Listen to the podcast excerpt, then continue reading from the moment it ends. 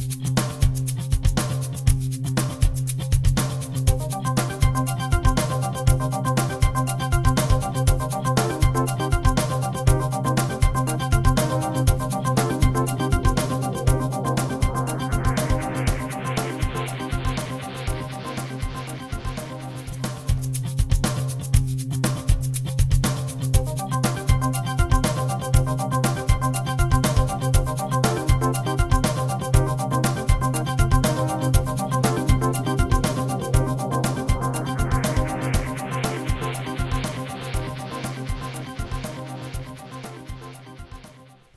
Lesson 81 Hello again.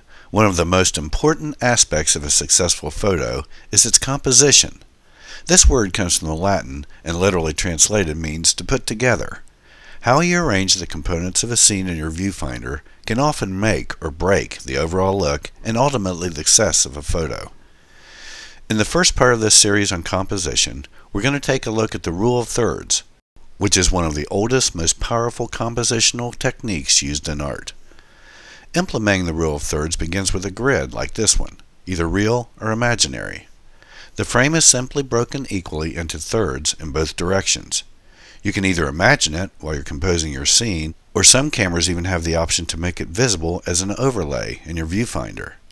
The idea is to place the main subject or another important part or parts of a scene in or along one of the intersecting lines while composing the photo. In other words, instead of centering the subject in the viewfinder, which most of us instinctively tend to do, you purposely put it off center in one of these intersections to create a more dynamic, interesting scene.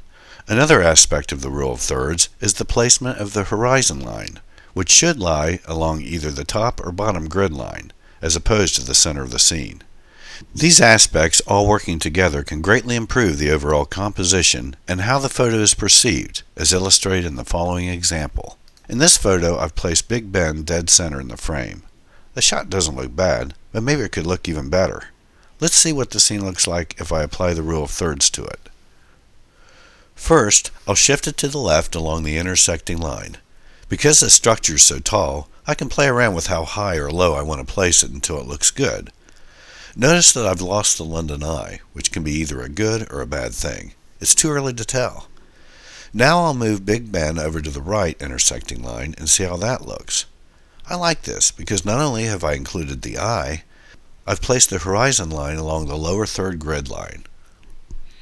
Now I'll raise Big Ben up just to see how that looks. I kind of like this too. It shows a bit more of the foreground activity, which in this case adds interest and some scale. So let's take a look at the centered version again and compare it to the example implementing the rule of thirds. To me, this is a no-brainer. I like the rule of thirds much better. So how does the rule of thirds work when it's a close-up shot and no viable horizon?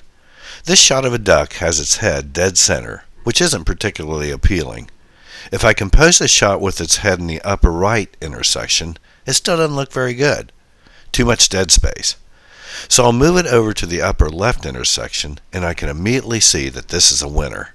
Very little dead space, most of the duck's beautiful plumage is now visible, even its feet, and there's all kinds of movement provided by the strong diagonal lines. No need to go any further with this quacker. Using the rule of thirds can really change the way you look at a portrait.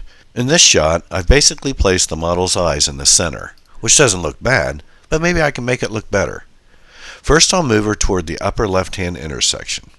Not bad, really, even with all the dead space on the right side. Now I'll move it down to the lower intersection, and I can immediately see this isn't particularly appealing, although some of you may disagree. Now I'll move it to the lower right intersection, and this isn't too bad. It's nice to be able to see most of her head, but I don't like losing her chin. Finally, I'll move it up to the upper right intersection, and bingo, this looks really good. One more example, this time with the emphasis on the horizon. In this shot, I've centered the horizon so that it basically divides the top and bottom in two. Again, something we usually tend to do without really thinking about it. Now I'll slide the horizon down so it follows the lowest grid line. I don't like this at all. I've lost some of the original scene, which is not good.